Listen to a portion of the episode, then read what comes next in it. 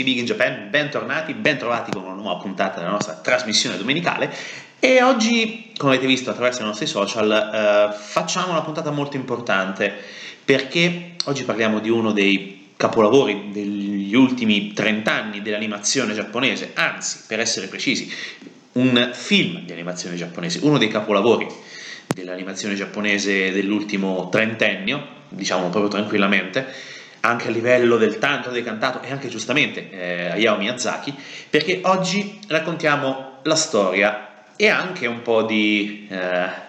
spiegazione, per quanto possibile, di Perfect Blue, uno dei capolavori di Satoshi Kon e anche di lui parleremo dopo, del mai troppo rimpianto Satoshi Kon, perché ormai ci ha lasciato purtroppo da quasi dieci anni.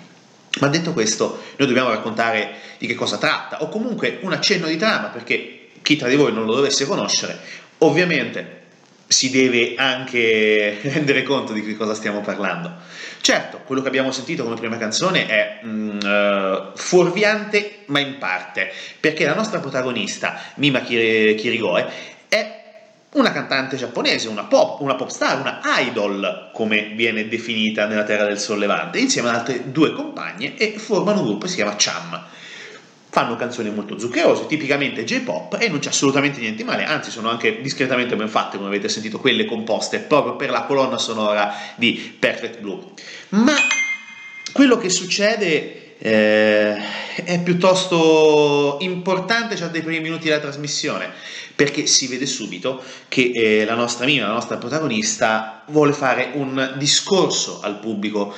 del concerto a cui sta per prendere parte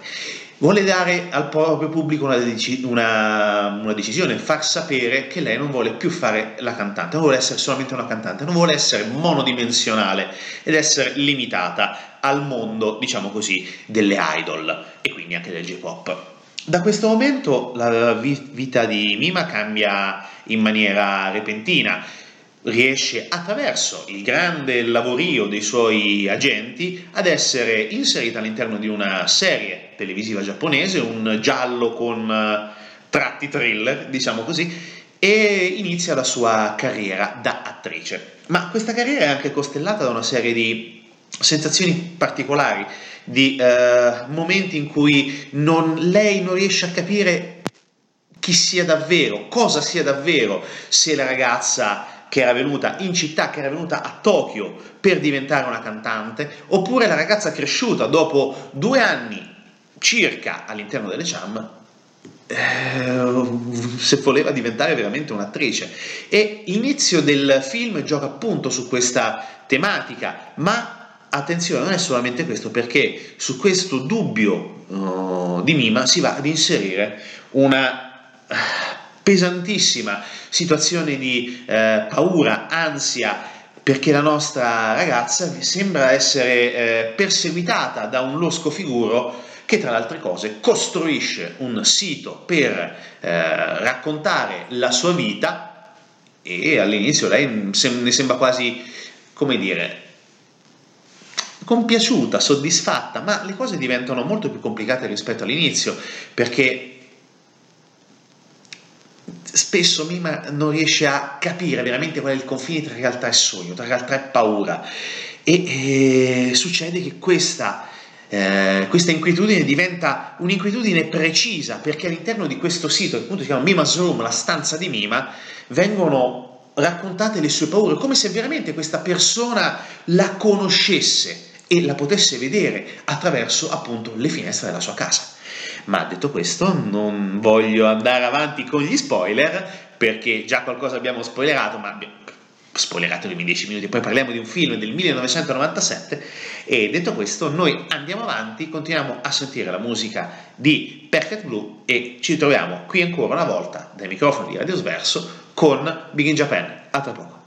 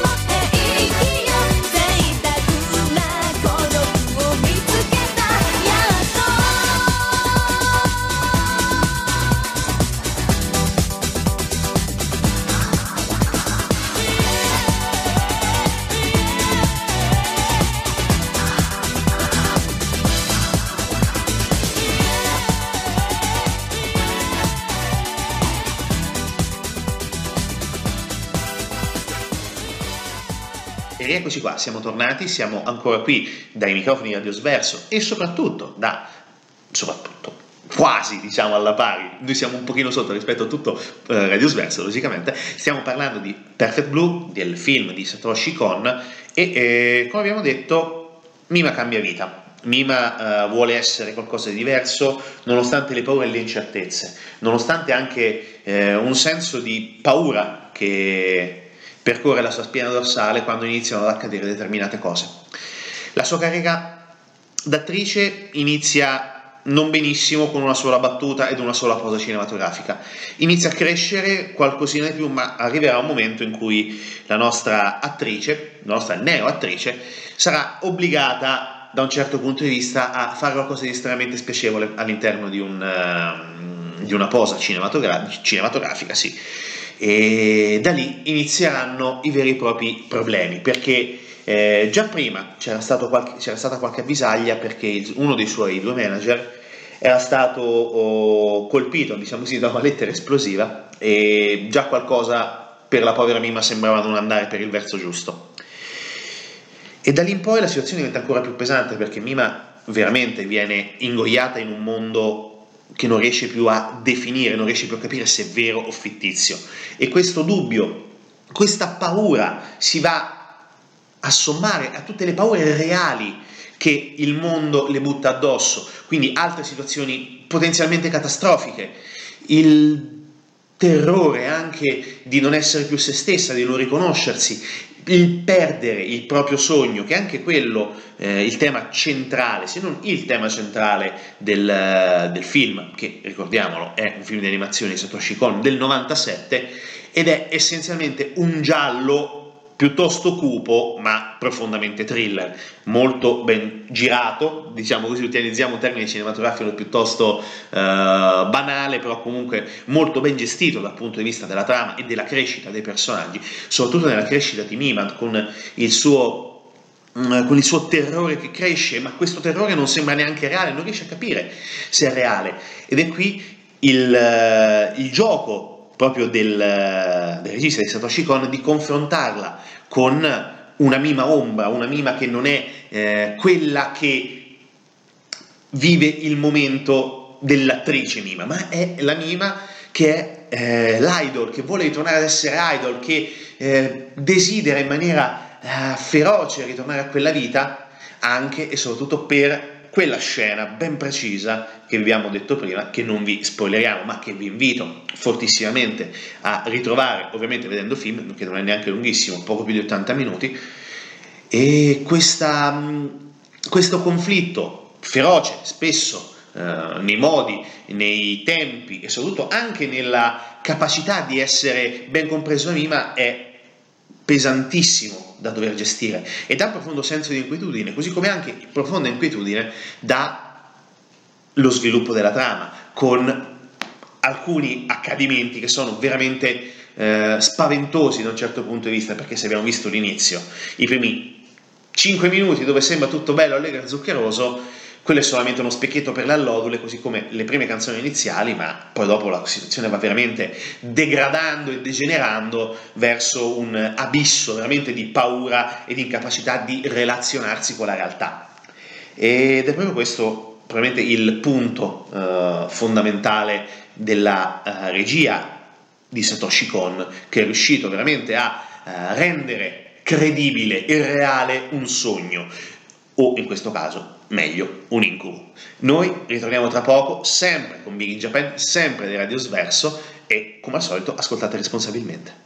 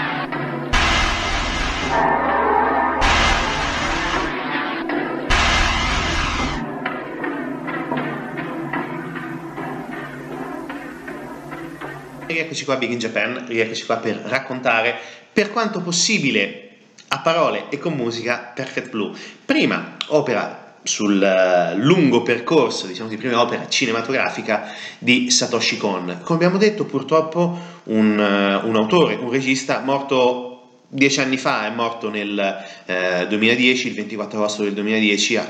causa di un terribile male incurabile. E, um, la prima opera di Satoshi Kon è stata veramente qualcosa di impattante, è stata definita da tantissimi critici, non solo del sollevante, ma come uno dei cult dell'animazione moderna giapponese. Non banale nel trattare il eh, perdere la realtà, assolutamente no, perché è riuscito a dare una fluidità nella narrazione unica nel suo genere, come abbiamo detto prima, soprattutto quando riesce ad incrociare il piano tra reale ed immaginario, facendo anche perdere da un certo punto di vista l'orientamento del, dello spettatore, incapace veramente di riuscire a capire quale sia davvero la realtà di Mima e cosa stia realmente sognando. È questo probabilmente uno dei, come detto prima, uno dei temi più importanti del film, cosa che tra le altre cose ha anche notato Satoshi Kon in molte delle sue interviste raccontando proprio a Perfect Blue. E mh, mm, praticamente è anche una sorta di viaggio, una sorta di crescita personale che Mima riesce a fare. Logicamente ci sono degli eventi traumatici, ma decisamente traumatici che la obbligheranno a fare delle scelte e soprattutto a crescere per poi diventare qualcosa di diverso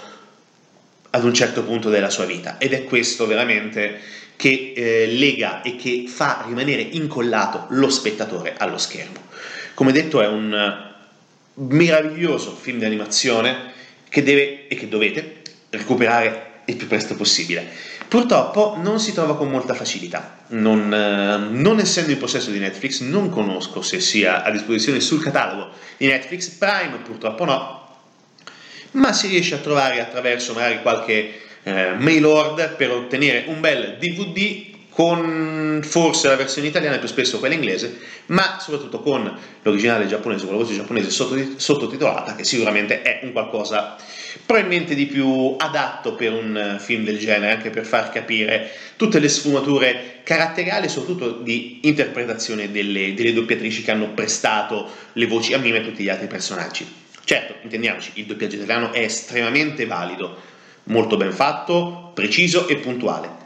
però forse il giapponese è un pochino meglio perché dà un pochino più di mm, terrore, soprattutto nell'inter- nell'interpretazione di alcuni momenti della trama. Ma detto questo, noi ci sentiamo ancora tra qualche minuto, sempre dai microfoni di Radio Sverso, per i nostri saluti finali e qualche altra chiacchiera in vostra compagnia. A tra poco ed ascoltate responsabilmente.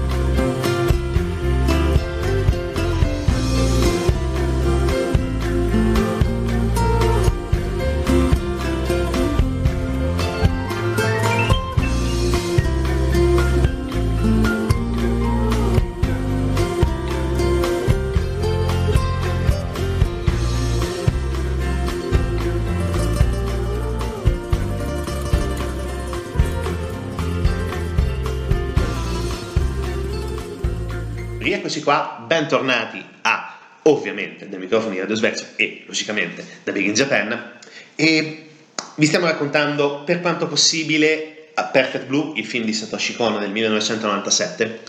e eh, raccontarlo è veramente complicato come avete immagino notato nelle parole precedenti nei nostri eh, momenti insieme prima delle canzoni e anche dopo le canzoni. Ma Forse l'ultima cosa, prima di raccontare qualcosina, giustamente anche su Satoshi Kon, è anche logico dover raccontare e osservare il uh, perdere, la perdita dell'innocenza di quel velo che Mima credeva di possedere eh, nel suo periodo da idol, nel suo periodo da cantante pop. E quel velo dell'innocenza che viene letteralmente strappato da una serie di avvenimenti, da una serie di avvertimenti che possiamo definire veramente così, che iniziano proprio da quel momento, da quel fatidico momento quando lei decide di lasciare le Cham. E da lì poi dopo vedetelo perché è veramente notevole. Ma tornando appunto e purtroppo ne ricordo nel senso che purtroppo ci ha lasciato, ma non nel ricordo delle sue opere, Satoshi Kon è stato un regista, scene- sceneggiatore, character designer, è stato veramente un autore capace di dialogare con il mezzo con cui si trovava uh, davanti. Carta, sicuramente, ma anche soprattutto attraverso l'utilizzo delle immagini, l'immagine in movimento, attraverso la regia di veri e propri film. E, um, quando si parla di a, Perfect Blue bisogna anche eh, raccontare che questo film è stato inizialmente pensato per il mercato un video, anche eh, diciamo così, anche per certi temi trattati, anche per la difficoltà che magari poteva um, avere nell'ottenere un successo di largo pubblico. Il successo però è stato tanto di critica, ma soprattutto di pubblico, nonostante questa uscita in semisordina. E poi da lì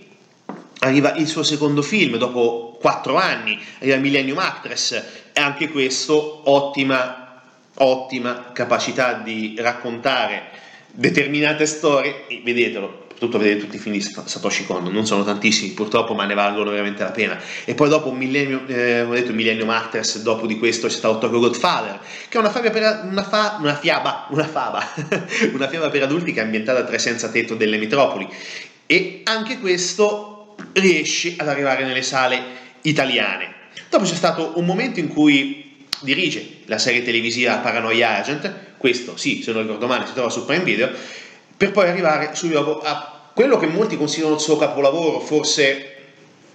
forse giustamente, forse non lo so, perché sono molto legato sia a Perfect Blue che anche a Millennium Actress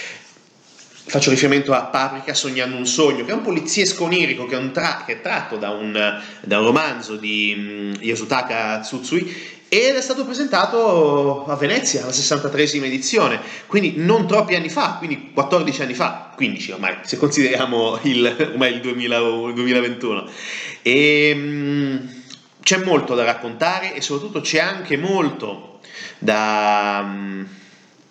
da perdere, diciamo così, perché eh, l'immaginario di Satoshi Kon eh, è sempre stato quello di giocare in bilico tra, tra i sentimenti, tra, raccontare storie in bilico e soprattutto sempre molto profonde, sempre molto intense. Ed è anche un peccato che mm, il film che stava lavorando non vedrà mai la luce perché ormai sono passati quasi dieci anni e perché sembra che non ci sia interesse nel voler portare avanti l'opera di Con, anche per una certa forma di rispetto da parte del, degli studios per cui lavorava in Medhouse. E c'è questo dispiacere, però c'è veramente molto da raccontare nei pochi film che ha lasciato questo magnifico regista e è veramente intenso ricordare anche una persona che in punto di morte ha lasciato una lettera dove racconta la sua vita, ringrazia tutti, ma soprattutto le sue ultime eh, frasi e anche un post che poi è stato eh, pubblicato sul suo sito web racconta così, eh, pieno di gratitudine per tutto ciò che di buono c'è nel mondo, poso la mia penna, con permesso, e poi la firma. E detto questo non possiamo che toglierci il cappello di fronte ad un artista così intenso, così profondo e anche così capace di raccontare uh, sentimenti tra virgolette strani, ma soprattutto sempre molto profondi, molto articolati, mai lineari, mai orizzontali. E sinceramente ci manca in questi periodi un, uh, un Satoshi Kon uh, con la sua visione, con la sua capacità di immaginare un mondo attraverso colori e anche attraverso possiamo dirlo tranquillamente anche attraverso le paure dell'uomo, le paure dell'uomo raccontate attraverso l'animazione.